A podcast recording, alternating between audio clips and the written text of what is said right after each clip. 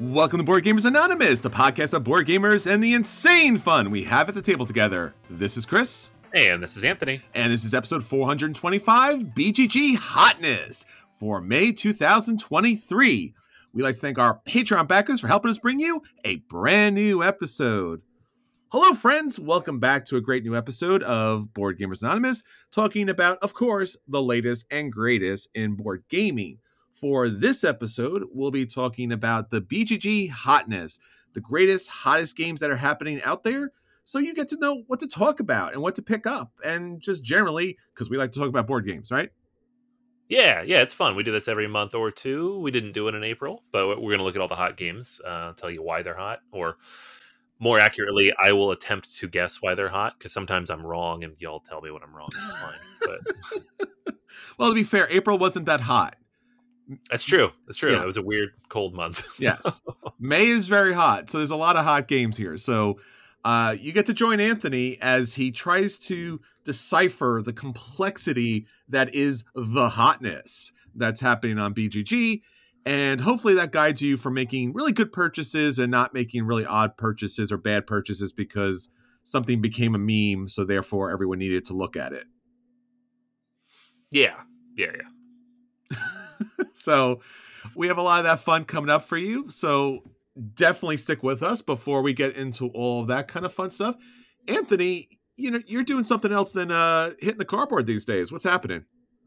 Yeah, I mean, I'm I'm not alone. Uh, I think I, I know I'm not alone. Even in my own house, I'm not alone here.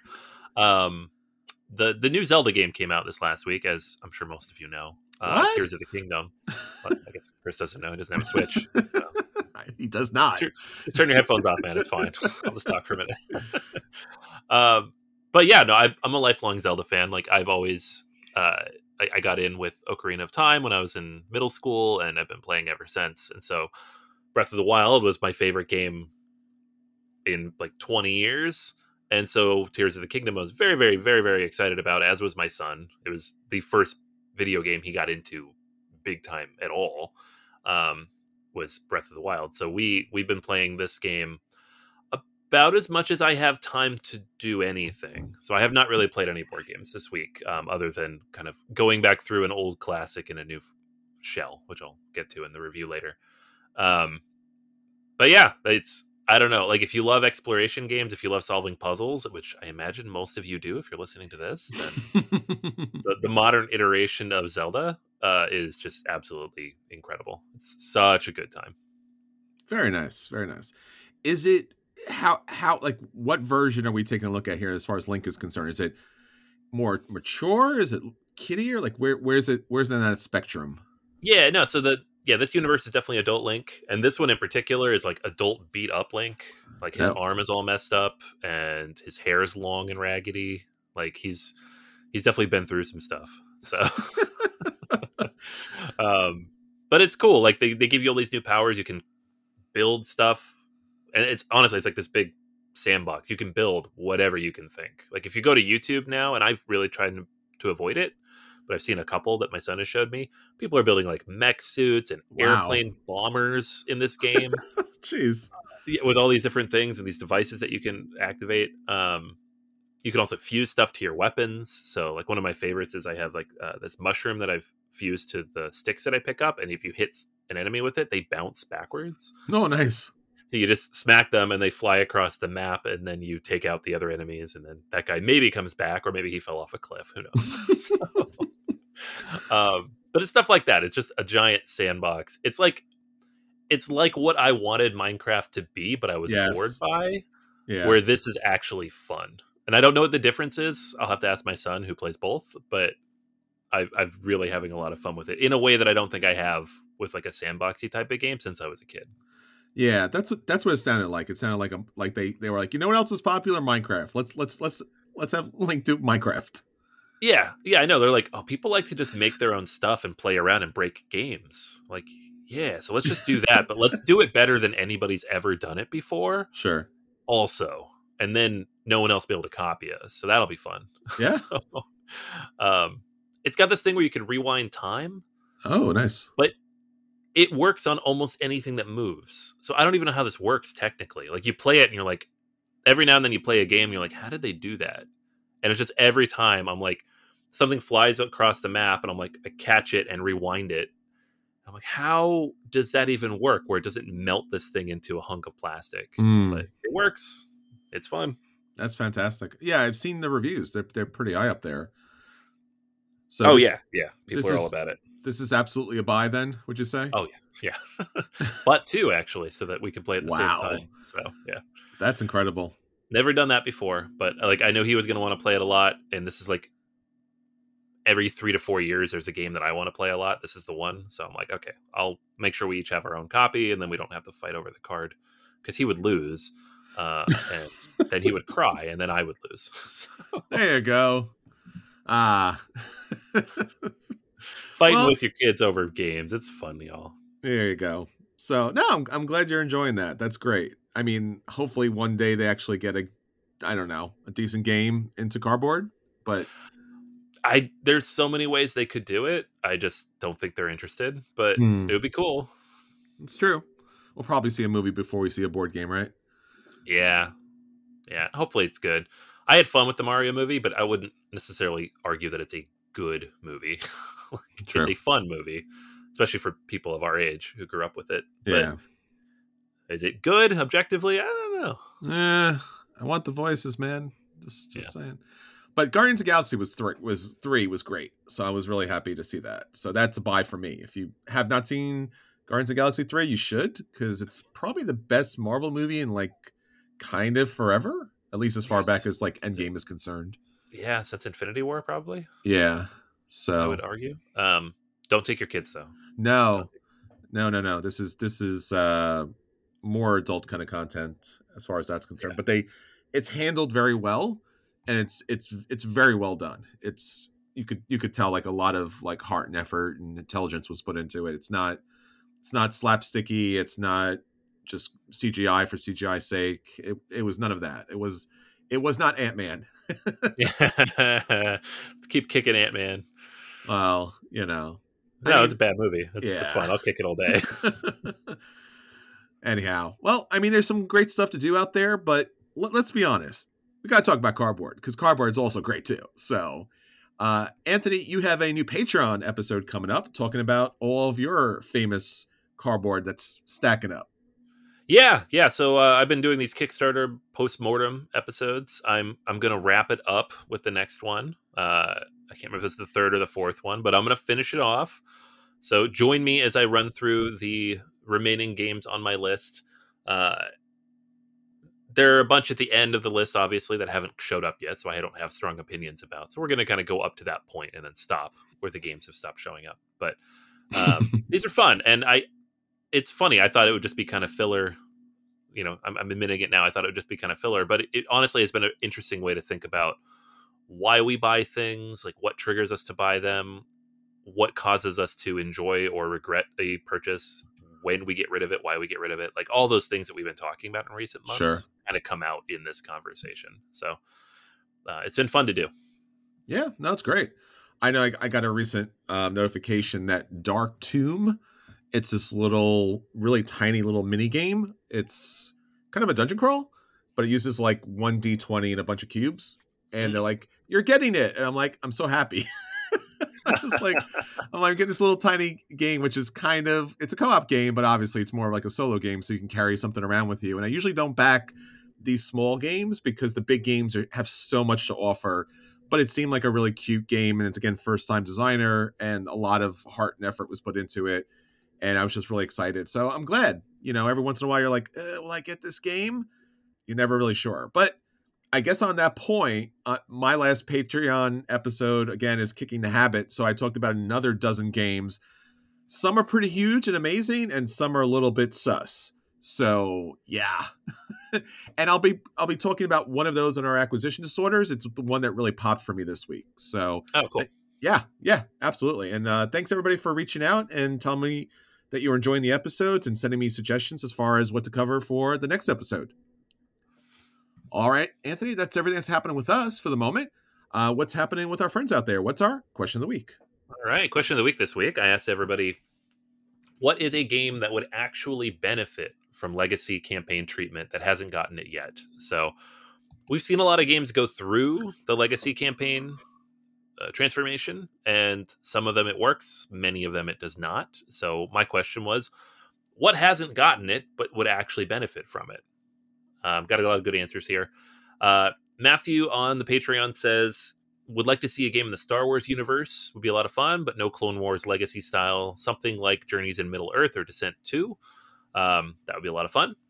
So Journeys in Middle Earth, I still think is the best of the bunch, up there with Mansions of Madness for like campaign type stuff Mhm. uh, at a Fantasy Flight.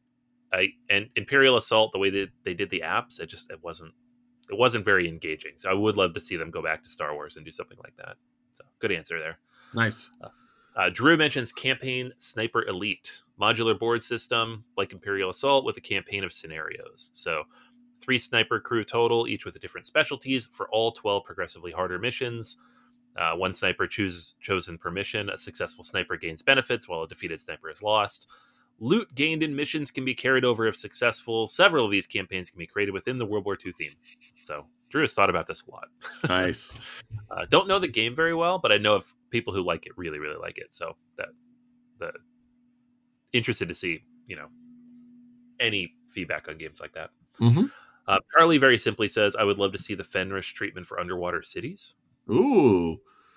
Yeah, underwater cities campaign could be cool because it's a game in which you're building something up over the like a period of time. Yes. Um, same same with like terraforming Mars, and they talked about terraforming Mars a long time ago that they were building a legacy version, and it seems like maybe that fell apart because we haven't heard anything about it in forever. yeah. But who knows?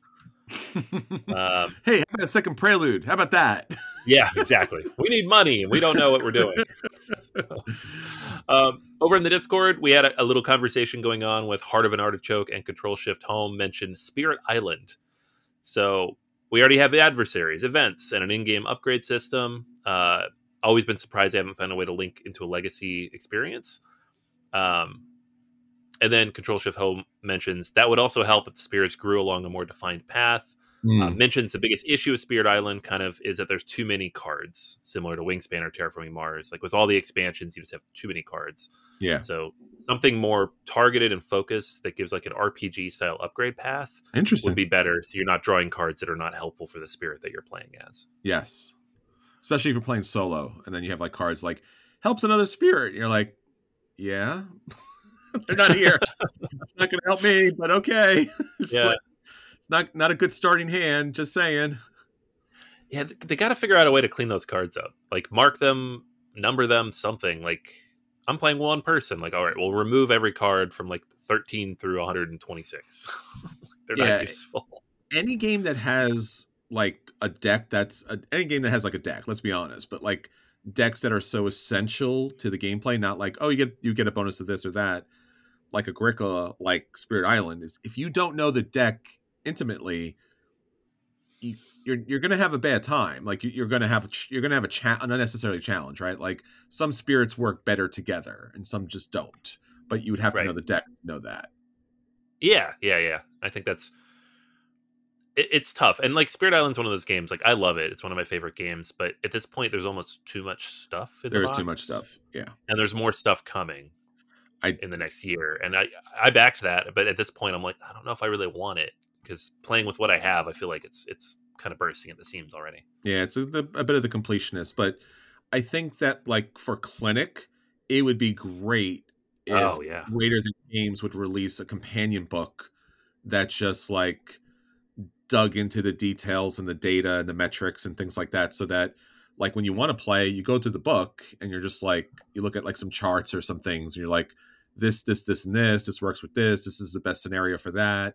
Because it's a big investment. The game does take a lot of time to set up and break down, and it would be nice to know like what game experiences work you know good for certain groups in certain situations because sometimes it's just like uh england versus this spirit and that spirit and this size board I'm, I'm, is this going to be good i don't know like yeah. we'll find out so it'd be good if they could put together all of the data that they've obviously had from the playtesters and just make it something where like you could decide what kind of game experience you wanted to have. Again, love the diversity, but at some point it does become choke chokes you a little bit.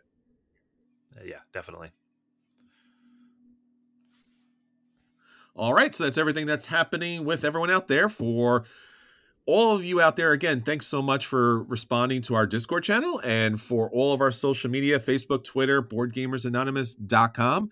There's a lot of places to get back to us. We'd love to hear from you. The questions a week are every week, questions a day. I mean, there's just so many questions that we have for you. And thank you again so much for responding. It means a lot to us. And thank you again. We've been getting reviews on a lot of different platforms. That helps us a lot get the word out there and raise our profile a little bit. So, again, thanks so much.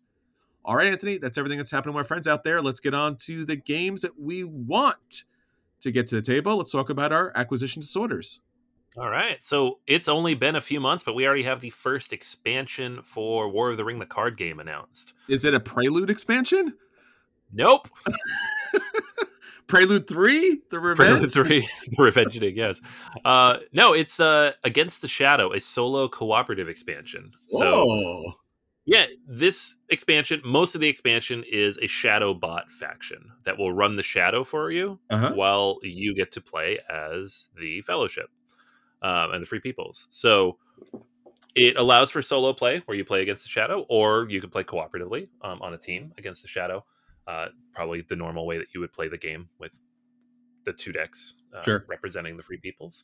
Uh, the expansion comes with 60 Shadowbot faction cards, six location cards, and 27 path cards. So presumably the path cards are just all replaced in the expansion. There is a flow chart though. It's a Oh. flowchart solo experience. Now, I don't think they've shown pictures yet of what that flowchart looks like. Um, there's like a little bit of a card Yes. cut off a little in one of the images, so you can kind of see some of the directions. It doesn't look that complex. It doesn't look like a GMT flowchart, Sure. but I know some people are just anti flowchart in solo play. so it's true. if you're anti flowchart, that's what this is. But if you think about it, every Automa system is really a flowchart at the end of the day. It's just a matter of how many pieces they remove from that system. It's true. Um, I have no problem with this. I love this game. Uh, I would love to play it more. I, I feel like it's it's a little difficult to get to the table, like with my family, and it does not play solo in any form as is. Like you just can't do it because it's a competitive game head to Mhm. head. So. I, I love the idea of turning that into a cooperative game. Now, will it replace like Lord of the Rings LCG for me? That's what I was wondering. as a solo experience? I I don't think so because they're not adding new content to the game. They're just adding a new way to play with the content you already have. Sure. Um, but I will get it and I will play it and I will probably enjoy it. So I, I'm looking forward to this a lot. I I wish this was the second expansion, not the first, but I, I do want to see other expansions kind of give us, you know, like we had that Fellowship version for the first one. It'd be nice to Sure. have like Two Towers version, Turn of the King version. Um, but this is cool. Like I, anything that turns a game that I love into a solo experience that I can play at home, I'm all for. Yeah, I think we just talked about this about what games should be campaign games. Right. And like you mentioned, like this clearly easily on some level could be expanded upon with the other movies, right? It's just the cards are in there. Most of the cards are there. Yeah. So you just have to tweak it, maybe throw a couple more cards in the box, and then you have you have a campaign for all three movies. Yeah, and like War of the Ring is a big epic game that covers all the whole trilogy, and they still they had content for three expansions, so Mhm. There's there's content there. You could add stuff, And That's there's not a problem. still still adding expansions. Well, jeez. Maybe if that if that last one ever comes out, it's, Yeah. it's been rumored for years. Um, but yeah, this this is such a good game. So like new ways to play it, very cool. I've I think I talked about this way in the past. Like there was a moment where I was about to spend hundreds of dollars trying to capture all that LCG stuff, and it's still a fantastic game. But if they could somehow boost this up a bit, I would just be so happy because I would, you know, War of the Ring, the board game is very hard to get to the table, but the card game, if it did have like now it's going to have a co-op mode, it's going to have it's going to have a solo mode. If they could just add a little bit more to the gameplay there, where it could be just a full fledged, it does everything. And again, the system is great, and it's surprising because you think like, oh, I don't really know Lord of the Rings. I'm not really into those kind of like attack kind of card games, but it's so fairly simple to get into. There's not a lot of keywords. There's two areas that basically you're you're competing against. That's it. I mean, it's Marvel Snap in some ways. You know, it's it's a lot of the games that we've seen out, out there before. So it's easily accessible, which is great. Yeah, yeah, yeah. No, it it looks fun. Uh, I'm I'm excited for this. I honestly thought it was a joke at first because I'm like, oh, really? Already? Okay, but no, that they must have been thinking about this from day one. Gotcha. All right, so the I did a dozen Kickstarters on the Patreon account, and people have asked what was the top takeaway from the Kickstarters, and it was this game. It was Terrorscape, the immersive horror board game for two to four players. It's a one versus many hidden movement board game with classic movie horror vibes. Uh, escape for your life or enjoy your hunt as the killer. So, first off, I am not a horror movie fan. I have seen almost all the horror movies because I don't know, I grew up in the 80s and that's what you did. Like, that was like, hey, you can't see the naked movies, but you could see the horror movies, kids. And you're like, really? That seems like problematic, but we did. So, I know all the tropes, I've seen all the movies, and there honestly aren't enough horror board games out there. So usually when we do a list for Halloween, we're kind of scraping the bottom of the barrel to get anything out there that would be kind of spooky. So usually the stuff is kind of abstracted or it's Cthulhu based. And again, cosmic horror is my favorite kind of horror. But when I stumbled across this on Kickstarter, this kind of drew my attention for a couple of things. First off, one versus many. We don't see that mechanic enough in board games and I really enjoy that, especially since typically nine times out of 10, when you bring a board game to board game night, you will know the board game because you have to study in order to play it. The other people, not so much. So the idea that you could be the one because you know the game, and they could be the many so they can work out the problems and situations and things like that. I love that idea. There's not enough games, one versus many. Please produce more games like that. Second is the setup for the game is really cool. Like the physical presentation of it is great because you have this huge game board that's split in half by this player screen, which is this haunted house. It's three dimensional, cardboard, and it has places on top of the roof for all the different health tokens, the keys, and everything else in the game. And then the screen itself, again, 3D representation of this horror, scary kind of place, has a dice tower in it. So you're able to actually drop the dice in the dice tower and see the results, and so can the other person. The rest of the game is really just beautifully designed. The graphic design, the artwork is really good.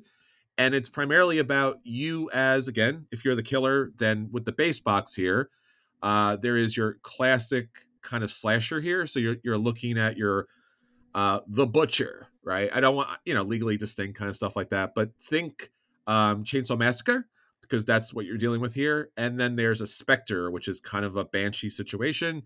And then there's a murderer, which again is like your slasher uh think Scream, like the movie Scream. So they play slightly differently. They have different special abilities that will mess with with the uh the heroes, the people who are trying to escape this haunted mansion. And each of your heroes also has special abilities that allow them to do different things. So it's like betrayal, you know, haunted hill kind of house and instead of like one character just kind of being taken over and doing a thing or some particular scenario each of your characters are searching to find the keys to get out or build a radio to call for help and then as they're moving through they're causing sound to be produced and then the bad guy is listening for the sound and moving their monster to attack the people that might possibly be in that room so it has a lot of different dynamics. It's, it's got that kind of like dead of winter situation where you're collecting resources, you're searching particular areas, and some characters are better at fighting, some characters are better at searching and puzzles and things like that. So this is a pretty cool campaign. I was really taken back. Again, like I said, I'm not a horror person, I'm not a hidden movement person, but this game seems like it has a lot of stuff to it that was really interesting here. There's also a lot of expansions for this as well. This is where the this is actually where it runs into a problem for me. Uh, expansion one, you have werewolves, you have what they call the huntress, kind of scary people. Uh, then you have your monsters. So you have like a thing, you have like a um, giant flower, I guess, creature, kind of like Stranger Things. And then you have this other expansion, which is these giant horror statues come to life. And it has a lot of upgrades. It has a lot of really nice production upgrades for the game itself. So the game itself, if you could pick up a game, if you if you back this, it's about seventy five dollars US on the Kickstarter campaign, plus of course shipping. But if you do want everything, and it, it's one of those campaigns that did have an early bird, uh, which always bugs me because we don't always know or able to produce in a timely manner. You're talking about, I mean, $139 for everything. But again, if you do want the deluxe stuff, and typically you do when you purchase a game like this because the miniatures and all the different character models and everything else here really upgrades the game, you're talking about 249 which again, it comes in a great big box. It's awesome. You have mats, you have everything else, but it it becomes quickly very expensive and problematic. Um, unfortunately, by the time you look at this campaign or by the time we produce this podcast, this campaign will come to an end. But I think the game looks that good. It has a lot of reviews, a lot of previews, and has a lot of you know pictures and things like so you could take a look at it. When this hits retail, I would definitely take a look at it. I'm I actually it, has got 36 hours of time of recording, which is on Friday. I might still back this at the base level because I don't know if I necessarily need everything. And the base price is pretty cool, but the retail price when this comes out, or if they continue to do like a late pledge, I think it's something you should take a look at. Terrorscape, the immersive horror board game. Interesting. Yeah, I d- d- definitely not for me, but for people who like horror stuff, this, look, this looks pretty cool. Yeah. Like I said, there's some elements like the one versus many, the hidden movement, the the production, um, like those different elements. Pretty cool. Yeah. Yeah, like very unique, not just dudes on a map. Yeah, and it's got a lot. Like I said, it's got a lot of content towards the bottom of people who played and reviewed it and stuff like that. So um, I feel fairly confident that this is actually be a, a pretty good game. All right, so that's everything that we want to hit the table. Let's talk about the games that did hit the table, and let's talk about our at the table and we'll let you know if those games are buy and you should run out and pick those games up. If those games are play and you should sit down and play them. If those games are a dodge and you should avoid them, or if those games are in fact the dreaded burn and don't bother playing that, just go play a link game. Just saying, just saying, because you know Anthony's got multiple copies. He'll he'll take care of you. Yeah, yeah, yeah, yeah. Zelda all day. uh, so uh, I got in a copy of Between Two Cities Essential Edition. Uh, Stonemaier Games sent us a review copy of this, so this is a game that we reviewed. We didn't even review it so much as preview it. We like, previewed it before, before production. yeah, like we had a pre-production version, like in in plastic baggies, uh-huh. um, back in 2014, I think. Wow. So it's and I loved it. It's a game that I enjoyed right off the bat. Um, and and the reason why I always enjoy this game is because it plays up to seven people very seamlessly. It's very simple, right? It's in that bucket for me with Seven Wonders of a game that's very flexible on player count, does not take too long, and you can teach relatively easily. Like I've taught this in my classroom, and they've been able to play it in a half an hour. Um, and all the game is is you are drafting these tiles, and then you will choose to place one in the city to your left and one in the city to your right. And each city you are building with the person on that side of you, right? So you're still trying to win, and the way you win is by having the highest score of the lowest scoring city next to you. So you can't just focus on one and make it good and and dump on the other one. They need to be balanced between you. Um, so there's like a social element to it too, like how people kind of decide where to place things. The game itself was always very simple though. It's got basic city building rules where you have several different types of buildings that represent different types of elements in a city. So you have like the commercial buildings and the the restaurants, the, the industrial, um, the residences, and the parks, and then they each score in some way, right? So the you're building a four by four grid at the end, and ultimately you're trying to maximize your points from that four by four grid. So however you do the factories and the shops, they're going to score differently, and that's basically it. The game takes like a half an hour, right? Um, they release an expansion a couple years later called Capitals, which made that very simple game a bit more complex. So it was one of those expansions. Um, it adds about, I'd say, 10 to 15 minutes to the gameplay. It does complicate the scoring a little bit.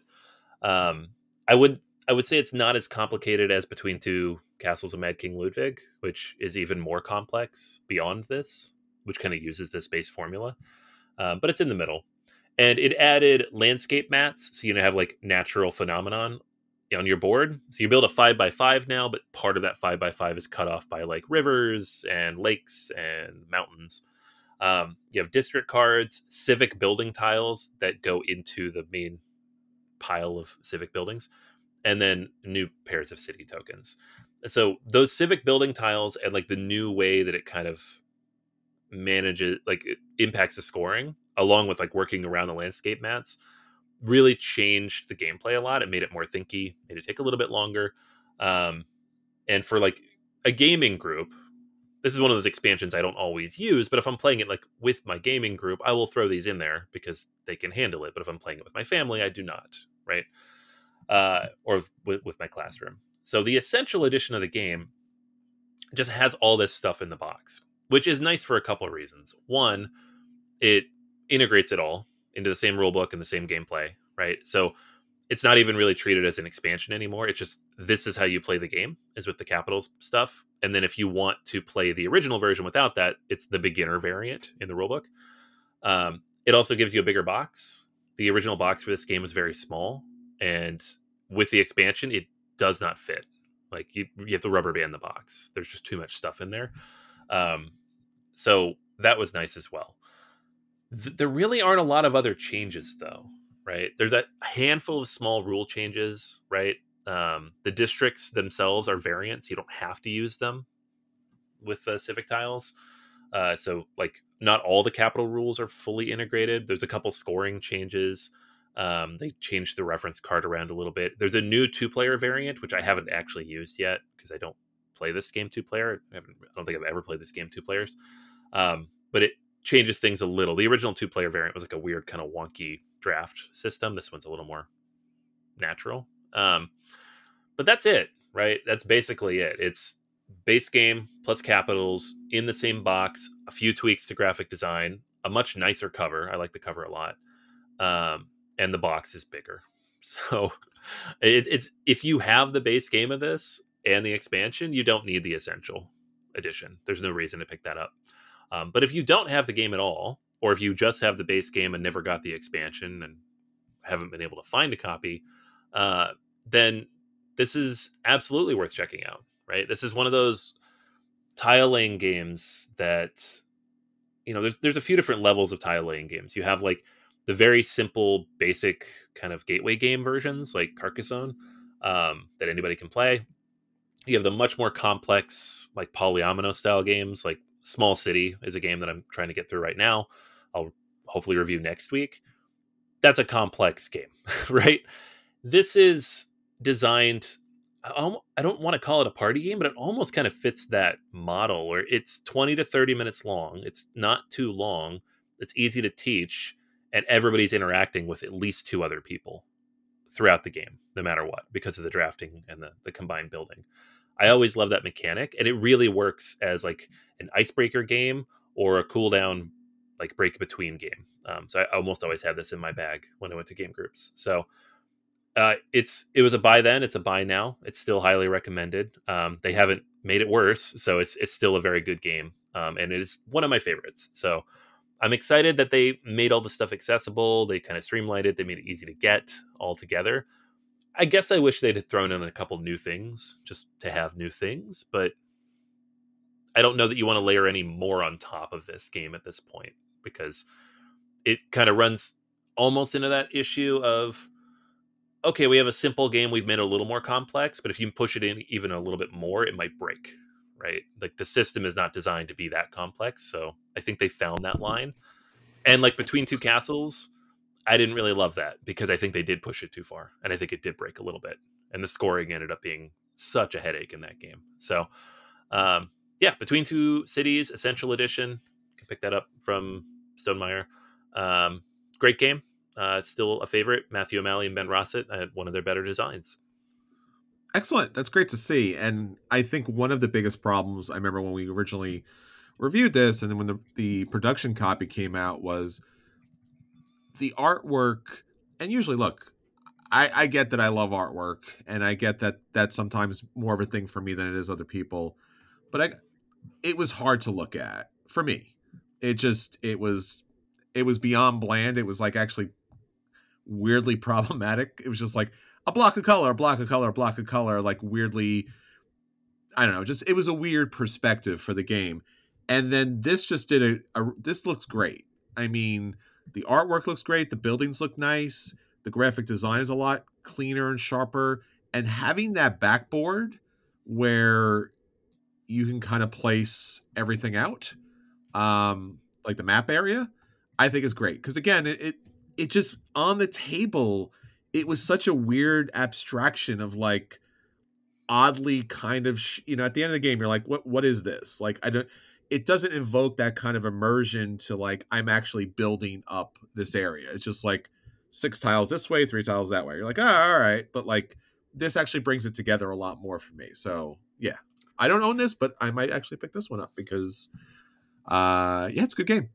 Yeah, yeah, and it's like they didn't really tweak much with the, the tiles themselves. I don't even know if they really changed them much. Um, maybe just some like touch ups, but overall, like the rule book, the the cover of the box, the overall production and presentation, I think is much nicer. And this was an early, early Stonemaier game. This was the first non Stegmaier release from them. Yeah. So it's always good to see them go back to the drawing board just to make a better product, even if the game's not changing. It's like here's a better version of this product. So Yeah, I think there's. I mean, for their their you know the Tuscany kind of there was an essential addition because there was elements and components to the game that really mm-hmm. needed to be there to be a complete game.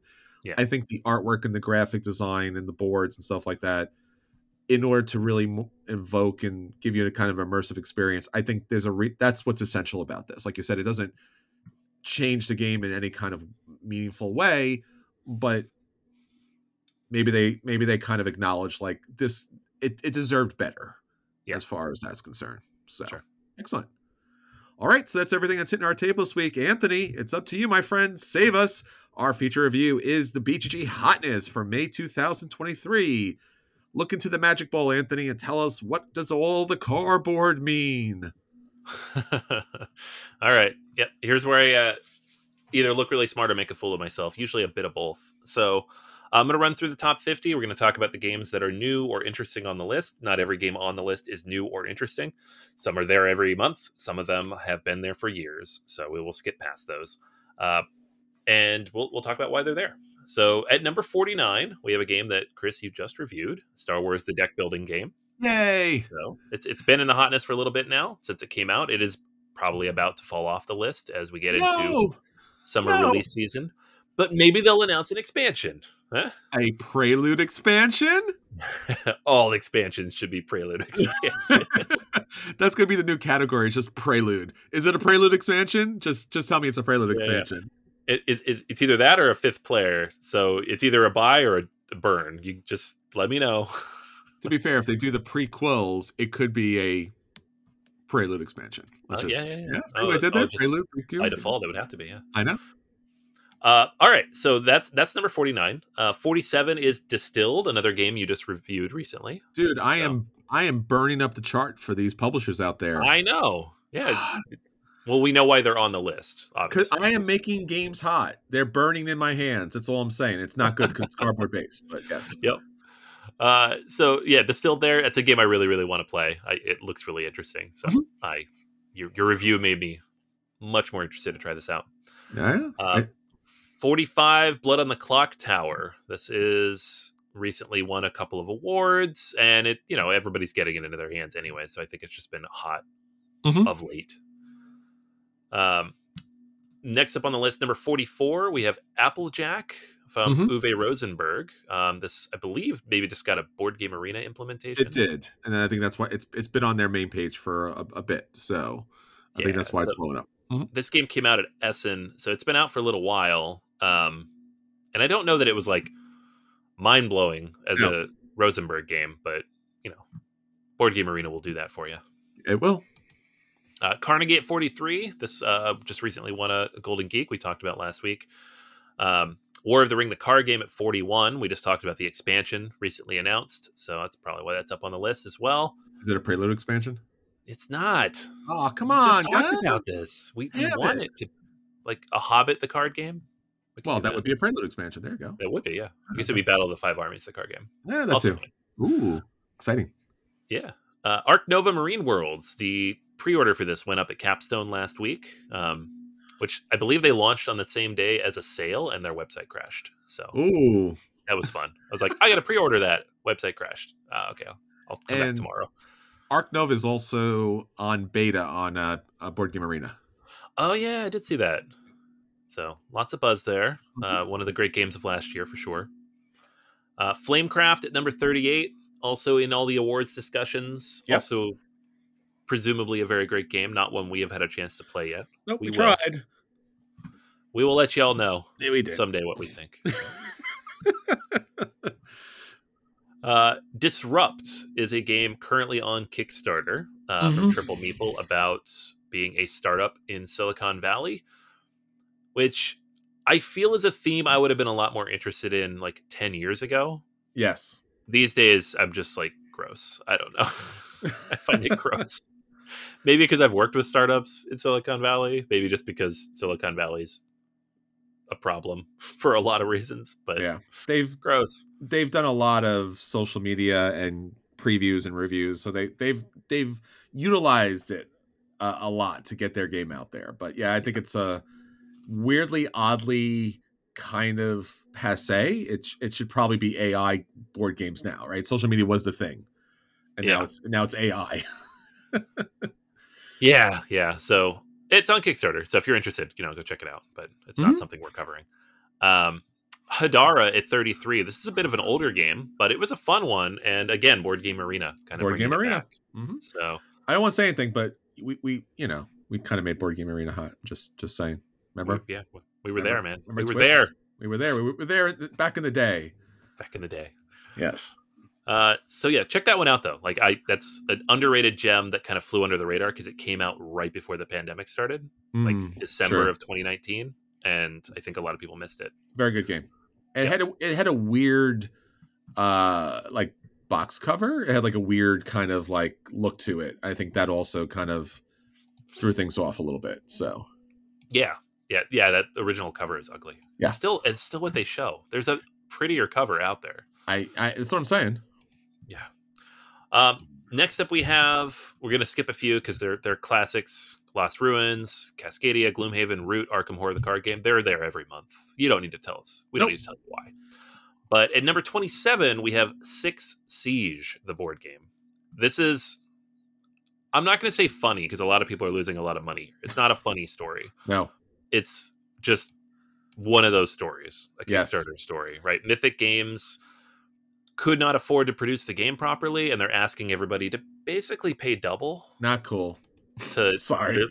because they came out and they said, "Oh, we we're asking people to pay a little extra money so we can get this game out," and people were like, "Okay, sure." And then when they sent out those invoices, they were almost double what they originally paid, and people Yep. were like, "Uh, no."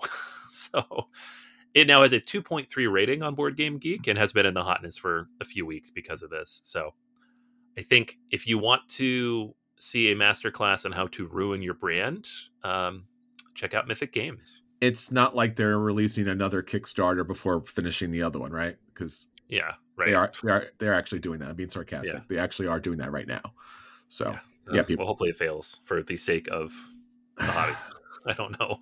be careful, Uh, people. Yeah, I don't wish failure on anybody, but it's just like if yeah, okay. Uh, number twenty six is Revive. This one is a Essen release from last year. It shipped out a month or two ago. I, I have a copy. I pre-ordered this. I have not gotten a chance to play it yet. Very excited about it. It's just haven't been able to, to wrap my brain around it just yet. But um, this is the new one from the team behind Santa Maria and uh, The Magnificent, both great games, and it just looks very pretty. So um, I know it was a nominee for Golden Geek uh, as well as the Gold- Goblin Magnifico. So it's it's got some buzz around it for sure. Uh, number twenty five, Monster Hunter World, the board game. I believe there's an expansion that is up on Kickstarter for this now. So or or GameFound, one of the two. so people are It's out there. yeah, it's it's stuff's happening around that game. It's miniatures on a board. You know what you're doing. Um, Beast. This is a cooperative game about hunting ancient beasts. Uh, so it's Monster Hunter, but a different theme, maybe. I don't. It's just what we just talked about. It's I, yeah. I don't know why we. why is this the hot theme right now? Um, then moving up, we have Into the God's Grave. This is a new one at number 20 on the list, uh, coming from Lucky Duck Games. So this is a bunch of mercenaries get involved in a plot of dead gods and mysterious triarchy. Ooh. So uh, we have a, a new Kickstarter coming for this one. It's a 2024 release. Lucky Duck Games does good stuff. Yeah. big sprawling campaign style cooperative games. Uh, I'm interested to see what that turns into. Very true. Number 19, Terraforming Mars Prelude 2, the re-preluding. Uh, number 18, Endeavor Deep Sea. This is the slavery-free version of Endeavor that they refuse to admit is why that exists. So it's it's coming. That's on it's on on Ga- GameFound right now. Uh, it's currently funding. It's making plenty of money. It's going to come out. Um, sure. I like the I like the gameplay of Endeavor. I've been Yeah. looking at this.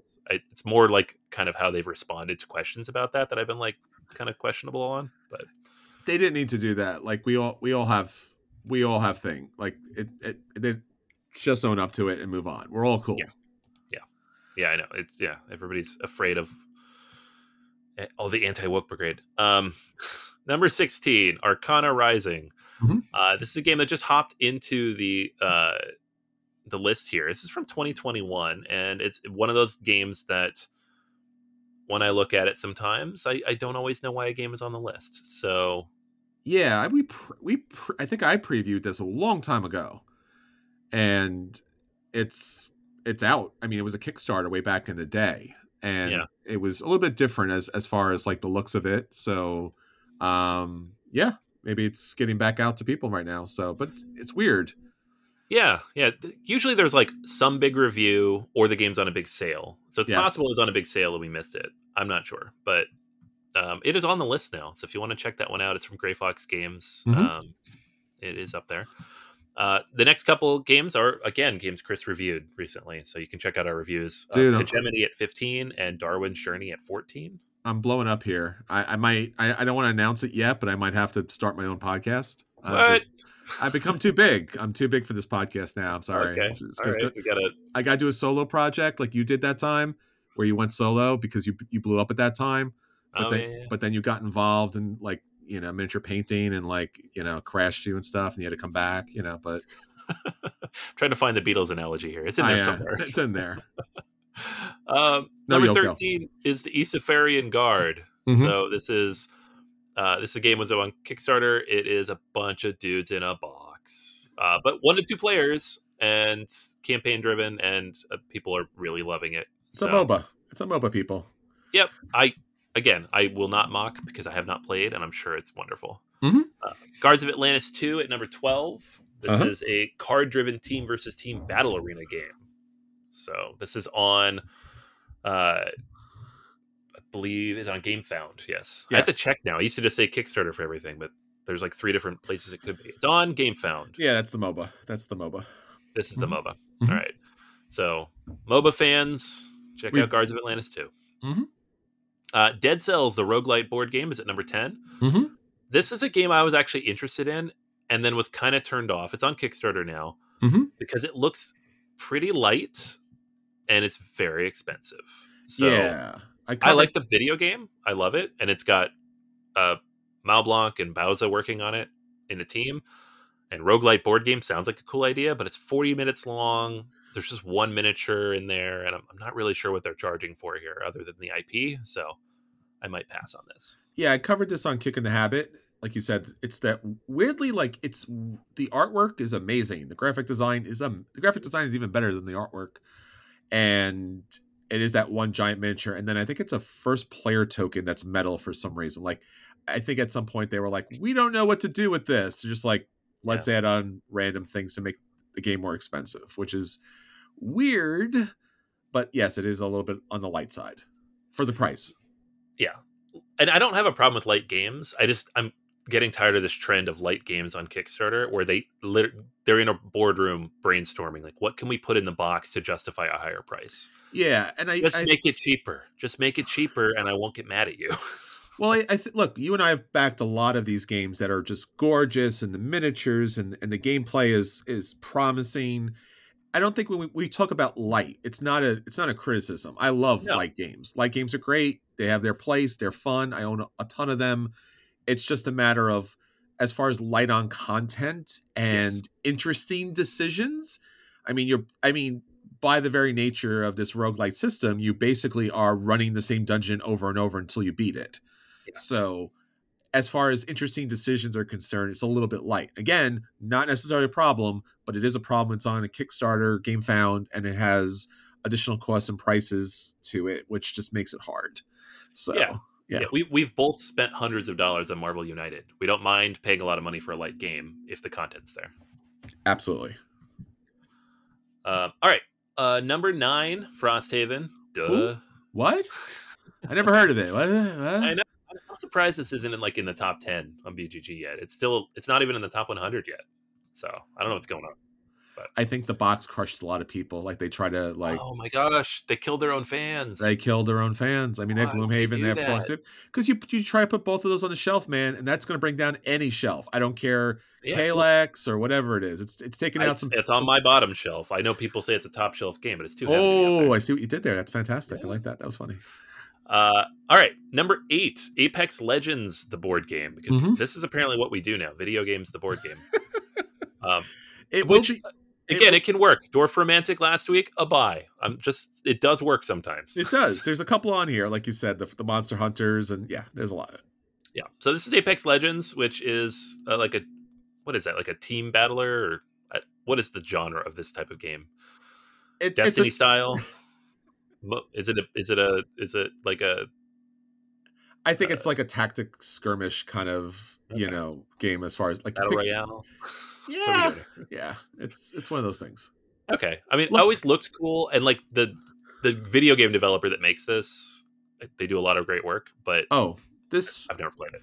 this became like huge, right? This this blew out Fortnite and everything else out that was out there at the time. So Yeah, yeah, I feel like it's it's one of the few competitors, like actual competitors for Fortnite. So Mhm. this is the board game of that. sure, Uh team versus team miniature board game. Yeah. But I don't know if that's any good. It's on Alright. Kickstarter now though if you want to find out. I would love. I mean, we'll never see the numbers. We talked about this previously with, you know, so many games out there with the video. Like, what's you love a video game so much? Does the board game pull you to play that Yeah. When you can play the video game? I don't know. Like, it's very it's very closely aligned. So Yeah, some of these and it's honestly it depends. Like if if it's a video game that feels like a board game, it might work. Like Dwarf like strategy games. sure. But if it's like an action video game and you're trying to translate the cardboard, it doesn't always work. So There's a know. lot of them. It's it's the holy grail, right? Like you have millions of people who've played the game. If you can get it in, in board game version, Uh, all right, so next up we have a trio of hot games. Have been hot for a few months now. Arc Nova, Earth, and Heat Pedal to the Metal. Um, Mhm. All three of those very popular right now. Arc Nova and Earth both on Board Game Arena. Heat, uh, it's just been the hottest game in the world for the last three months, and I think the new printing is coming soon. So it's been out of print now for a couple months. People are trying to find it, and you should be able to find it soon. and it won awards, and it's got heat in the title, so that's why it's on the hotness, right? Oh yeah, that's it will never leave the hotness. It can't. it's literally the hottest game because he- Yeah. yeah. Um, Aeon Trespass Odyssey. We've talked about this a little bit. It was nominated for a bunch of awards. Um, I think four Golden Geeks, Uh-huh. and it's on Kickstarter with the second printing, and it's over two million dollars at the moment. So Mhm. people are all about it. Mm-hmm. This is again not a game really in our wheelhouse, but it looks very cool. This is the kind of game I would have backed like seven years ago. so I just have too many of this type of game now. Yeah. Uh, Books of Time at number three. This is a new game coming from Board and Dice and designer Filip Głowacz. Uh, it is a d- deck builder, board kind of builder type of thing um, about like you're building a little book Yeah. uh, with like some time mechanisms to it. It's- It's hard to describe, honestly, but it sounds really cool. yeah, it's it's drafting and set collection. Let's Yeah. you know, on a very basic way. Yeah. So, uh, Głowacz, he worked for Board and Dice for a long time, made Mandala Stones, which I believe we both liked. Yes. Um, Founders of Teotihuacan, which I liked more than I thought I would, although I don't, I didn't love it. It just surprised me that it wasn't bad. so, um, I'm excited to see how this one turns out. yeah it, it, it again like sometimes the gimmick really works and the idea of these books putting them like legitimately putting them together with like you know like a ring binder situation Right. and then collecting sets of you know symbols in order to run up tracks because board and dice is like they're the track company and they've been blowing up lately like they're they're getting big Yeah. Yeah. No, it's, and they've really kind of overhauled a little bit. Like they got into that T game rut, and I feel like this year they're trying to get out of it. especially with the design and production this is definitely stepped yeah. up it just we talked about Barcelona, not yeah, Barcelona and this game. I think are their two big games for the fall, and yep. I'm excited for both. Um, number two, Star Wars Unlimited. Dude, so, dude, we talked about this. dude. this. This is going to be the biggest CCG ever. The biggest. I mean, uh, it might be for six months before they cancel it. oh. yeah, that's Final Fantasy shade. People were giving me grief last week. They're like, "What? Why are you so down on Final on Fantasy Flight?" I'm like, "Because they aren't good anymore." and honestly, because they were the best company for like I know while. it's just disappointing. That's they were the best. Is. Like we were we were 100 percent Fantasy Flight fanboys. Like their in-flight report and the IPs that they managed, they did such a great job. It was yeah. it breaks our heart, really. Yeah, I would love for this game, nothing more for this game to be absolutely amazing, but the cost of a CCG combined with their track record, I I'm out of it. The friends I know who would have been in on this in the past are out on it. I don't. Hopefully, they have enough people to kind of get a, a groundswell here, but I just don't know. I just don't know. Well, like I said, I think it's interesting because you and I are huge Star Wars fans. Like, mm-hmm. I think you and I, as far as like, we like a lot of geek stuff, like a tremendous amount of geek stuff. But we talk about Star Wars more than anything. Mm-hmm. And we come from slightly different generations. So we have different perspectives on on the Star Wars stuff, but we've consumed so much of it, we own so much of it. Right. And f- for neither of this is this interesting at all. Like no. the deck building game, I was interested. I was a little skeptical of it. I I own it now. I reviewed it. I love it. So I don't. Eh. Yeah. But I, not, I, have yeah. all the other Star Wars stuff that's come out in the last 15 years. I have Rebellion. I love it. I have everything for Imperial Assault. I love it. Uh, I have hundreds of dollars worth of Destiny stuff because I thought that was an amazing game that they gave up on too soon. They did. Um, but it's I, I if you haven't played a CCG, it really comes down to the organized play because otherwise you just own a very expensive collection of cards that never will see the light of day. You have to have the organized play. Yeah. And Magic and Pokemon and Yu-Gi-Oh and now Flesh and Blood have done exceptional jobs working with the local game stores to make those things happen. Fantasy Flight, as you mentioned, not just their card games, but also in their miniature games and things like that, have dropped the ball. And again, it's a shame because these should it should be one of the biggest games, right? Star Wars is one of the biggest IPs out there this yeah. should be a given, right? It should not even be a question of that. But like you said, having purchased everything and been burnt so often, like I, I have so much of that stuff too, Anthony, that that just never sees the light of day. Yeah, yeah. So it's we'll see. I don't know. I'm sure we'll play it at Gen Con and be like, "That's a good game." I can't. or they'll give us some promos. I'm like, "Oh man, now no, we got to do." uh, all right, and then number one is The Witcher Old World. This was, uh, I believe, on GameFound last year, early last year, um, the board game version of The Witcher uh, from a bunch of different publishers. Uh, and it is, I believe, shipping out now. So people are, are, getting their copies and getting a chance to play The Witcher. As uh, I believe you're not Geralt in this game. I think it's before Geralt becomes The Witcher or is a Witcher because they're you can tell I don't know as much about this IP as, as I should. So, um, I I love this world, but I've never really become fully immersed in it. Every time I've engaged with it, I'm like, this is cool. It's like dark, but not too dark, and there's some fun stuff going on. And I just mm-hmm. I've never really got into the video game as much. I never went back to the show. I watched the first season, and that was it. Mm. So I didn't back this, but it looks cool. Like it looks like they're doing interesting and unique things with the pile of miniatures and cards on a board thing. Yeah. Um, but uh, I guess we'll wait and see, and hopefully, I know somebody with a copy. I can check it out. Yeah, I've watched all the online content. I watched the movies, the the cartoon anime version of the prequel, which was pretty good.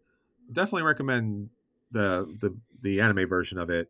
Um, the the additional seasons are not bad. I guess it's coming back without um, Chris Hemsworth. So, uh, not Chris Hemsworth. I'm sorry. Who's who's our guy? Um, Henry Cavill. Henry Cavill. Sorry, big big giant guy, one way or the other.